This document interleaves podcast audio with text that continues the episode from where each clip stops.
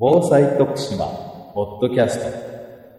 今日は岩手県立大学ソフトウェア情報学部教授の柴田義孝さんにお越しいただいております。柴田先生どうぞよろしくお願いいたします。はい、よろしくお願いします。まずはじめにですね地域情報防災研究所の所長も務めておられます柴田先生ですがこの研究所について少しご紹介いただけますでしょうか。はい、えっ、と岩手県立大学が、えー開学したのが、えー1998年うんで今年で、えー丸10年になります、開学の当時から近隣のですね岩手山という活火山がありましてでこれがあの噴火が非常に、まあ、心配されているそういう状況がありました、で1年後ですね1999年に震度6程度の地震がありまして、その時に麓のいくつかの部落が、まあえーライフライン等のですね、えー寸断がありまして、はい孤立したということがあってその時にその、ま、通信網といいますか情報通信のインフラを災害の時、え有効なものを開発する必要があるのではないか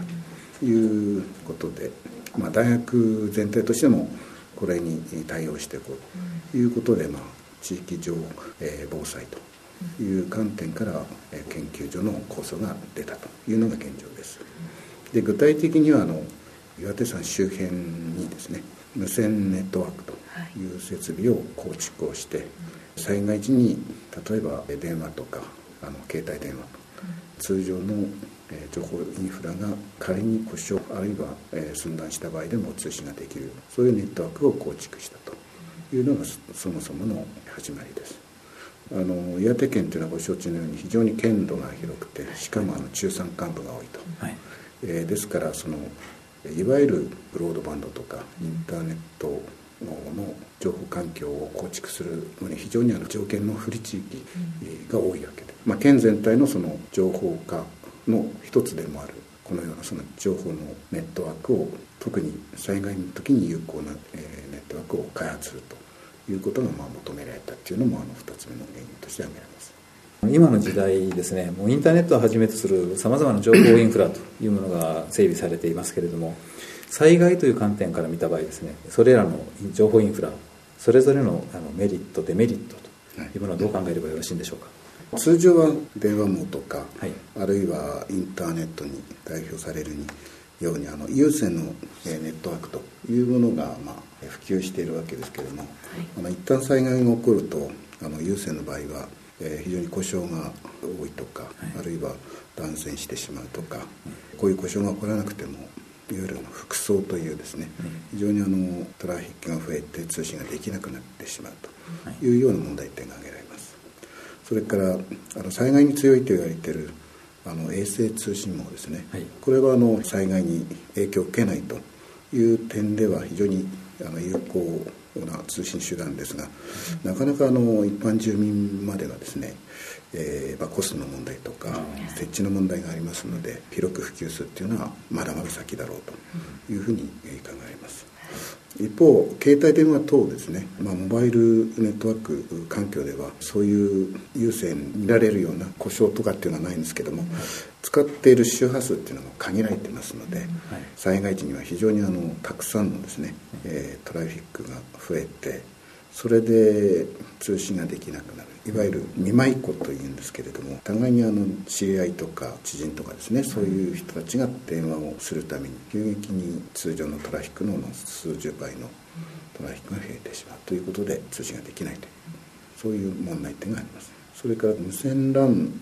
まあ、我々があの使っている無線 LAN というのはこれらのネットワークとは違って災害時に非常に強いとか、はい。ケーブルの断線がないとかそういう大きなメリットを持っています。で加えて車等にですね、えー搭載しますと移動しながらでも通信できると。それからまあえー通信のこう距離を延長させるために複数の無線をこう相互接続することによってあの中山間部でも通信の可能性を拡大するということが可能だという点が大きな特徴になるんではないかというふうに思います。あの今年もですねあの東北の方ではあの岩手宮城内陸地震という大きな地震がありましたけれども、えー全国的にも大きな地震がここ数年間頻発しています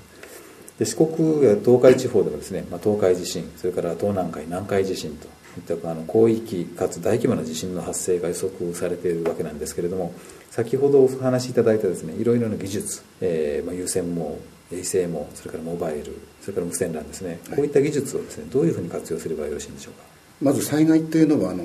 一箇所でですね起きるものではないので複数の県をまたがって起きるとか、はい、あるいはその複数の市町村にまたがって起きるということがあるので、まあ、大規模であのネットワークをまあ構築をするということがまず一つ挙げられると思いますね。インターネットというのはそういう点では一つの有線をベースにしたネットワークですけれども通常はあの複数の有線のケーブルが相互には補完するような形で働いていますけど、まあ、そういう点では非常にあの接続性っていうのは、えー、ある程度非常にあの保証できると思いますね。で他方いわゆる住民に近いところでは、はい実際にあの接続をするということが例えば中山間部とか、はい、それから家屋が故障破壊したり故障したりすると、まあ、利用できなくなるという問題もありますのでそこの部分は無線環境無線のネットワークを利用することによって通信を確保する。あるいは避難をした時に、えー、避難所ではですねそういうネットワーク環境というのは必ずしも十分じゃないのでそれはあの無線のネットワークを迅速に立ち上げてそして、えー、有線と無線を、えー、組み合わせることによって一つはその接続性の確率を上げていくと、うん、それから故障が起こった時にでも無線によって接続性を保証すると。そういう使い方が重要だと思いますね。それぞれの特性っていうものを生かして複数で組み合わせていくっていうこと。そういうことですね。はい。要するに大規模にはやはり有線の、はい、それも複数の経路とか、はい、そういったものが利用できるような情報インフラを構築するあるいは利用すると、はい、それから住民から近いところでは無線ネットワークとか、はい、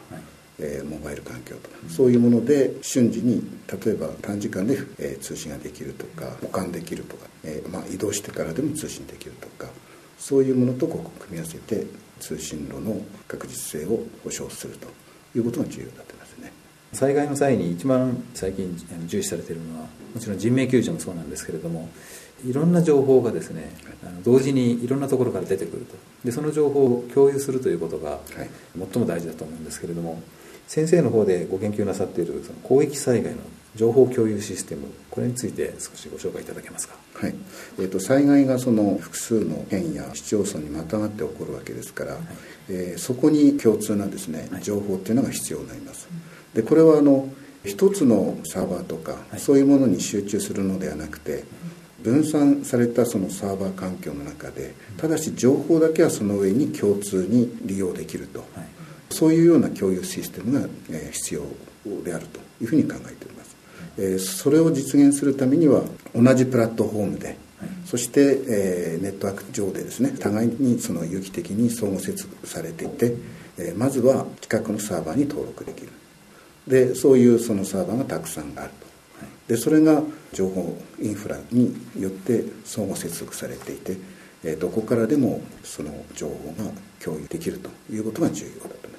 す。それからそういうその分散環境にするとその中のサーバーが仮にあの故障しても他のところに保管できると。で我々が作ってそのワイドスっていうのは災害時には、まあ、時間の経過によって住民とかボランティアとか自治体の職員に提供される情報はあの刻々と変わってくるわけですね、はい、例えば災害直後っていうのは住民の安否情報っていうのは非常に重要になります。それから避難情報っていうのは重要になります、はい、それから何時間か何日かしてライフラインの情報であるとか生活情報とかそれからまあボランティア情報とか行政情報というふうにこう変わっていくわけでそういうその時間的に刻々と変わる必要な情報を全てそれも住民からの情報あるいは自治体からの情報ボランティアの情報その情報を互いに必要な情報を必要な人に提供できるような枠組みこれを実現しているのがワイルスということになります、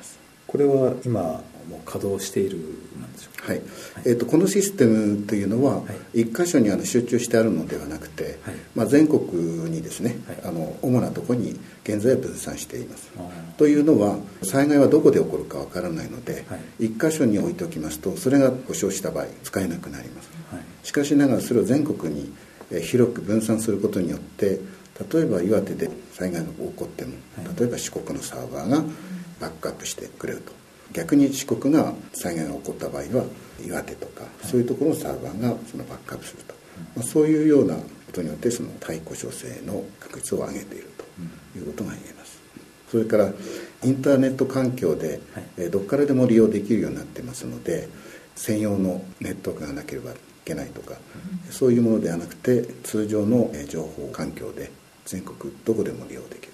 というのも一つの特徴になってます、日本中にこうサーバーがいくつか散らばっていて、はい。えーサービスとしては同じサービスをはい。受けられますから、そうですね。ユーザーとしてはねどこにサーバーがあるって全く意識しないでいいわはい、けですね、そうですね、位置にえー特化したサービスということではなくてむしろそれが分散して、まあ、フラットな状態で利用できるという点ではですね可用性というのも高くなっているとそれからこのシステムはあのフリーソフトをベースにしてますので、あのどっかの市町村で必要であればそれを利用すると、ただしあのハードウェアは自分のところで用意していただくんですがあのこのシステムソフトウェアとしてはフリードメインで利用できると、えーそしてまあ使っていただいていろいろえー問題点とか改良点があったらえーそれを我々の方にフィードバックしていただいてで我々はそれをまたえーいろいろ改良して少しでも使いやすく効率を上げていくというような方式をとってます。オープンソースって？オープンソースですね。オープンソースなんですね、ユーザー側からするとハードウェアを別に用意するとしても、はい。ソフトウェアについては同時にユーザー同士でも改良とかをしていきながら、はい。いいものを作っていって、はい。そのソフトウェアに関しては費用というものいわゆる使用料というものはかからないと、えっとえ全くあのフリーで利用できるようなそういうような環境にしております。それから開発環境もあの LAMP といいまして、はい。まあ、Linux の OS 環境で,、はい。で Apache というウェブ環境と、それから MySQL というあのフリーのデータベースとかそれから PHP というこれもフリーのあの CGI を使ってますのでこのシステムを改良したり、えー修正するためのコストもかからないというふうになってます、えーではいざ災害が起こった時に、はい。被災地なんかにそういうインターネットが使える環境さえ準備をすれば、はい。でこのはい。システムを利用すれば、い。い、ろんな情報が手に入ると考えてよろしいでしょうか。そうですね。中山間部で通信が途絶えてしまったような環境が、特にあの直下型なんかで出てくるわけで,、でその場合にはやはり通信路をあの緊急にですね仮復旧させると、えー例えばその無線 LAN を使って、えー避難所と、えーまあ、基地局とか自治体とか、そういったところをつなぐということは必要だと思いますが、一旦接続しますと、あとは通常のインターネット環境と同じように、えー利用するということでこのワイヤレスが使えるというふうになってます、あと先生はこのほか災害時の通信手段として大変ユニークなネットワークの研究もなさっているとお伺いしているんですが少しご紹介いただけませんか？通信の手段としてはあの無線というのは非常に有効であるし、はい。非常にこれからもあの、えー使いやすいフレキシブルなネットワークであるということが、えー分かってきたんですけれどもこれをうまく映像通信というものに、えー使いますと例えばその上空からどこが災害のエリアの被害が大きいかとかどこのところが、まあ、あの決壊してるとか、でそういうことを、まあえー知るためにあの気球にその無線 LAN をつけてそして映像装置をつけて上空に上げますと、えーそれがあの通信路を破壊した分決壊したり寸断しているところをまあ保証するというようなことができるし加えて上空から例えば被災地の映像とか、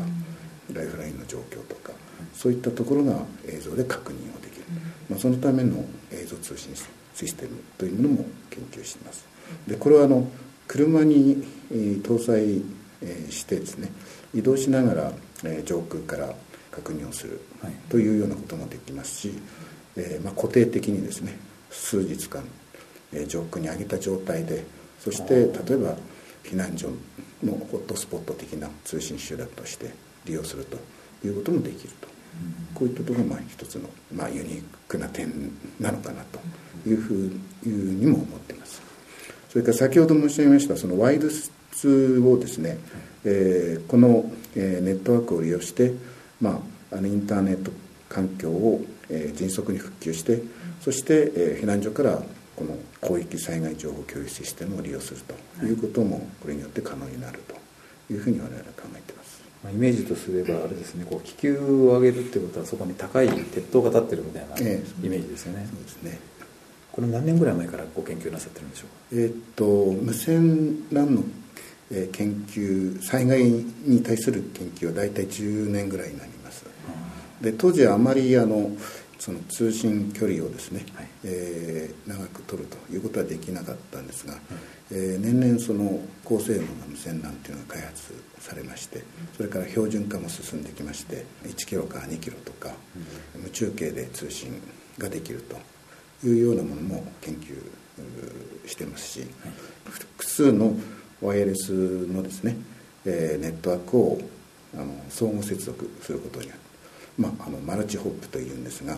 えーまあ、何段も気球のネットワークを、えー、こうつないでいくことによって災害被災されたところと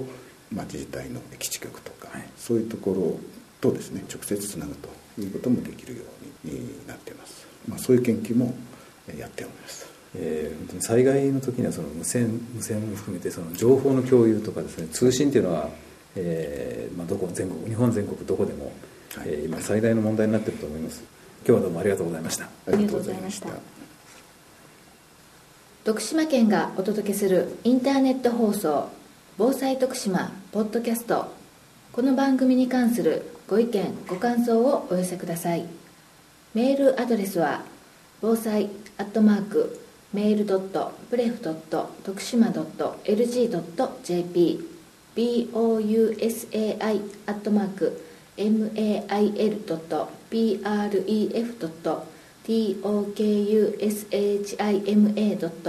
tokushima.lg.jp でお待ちしております。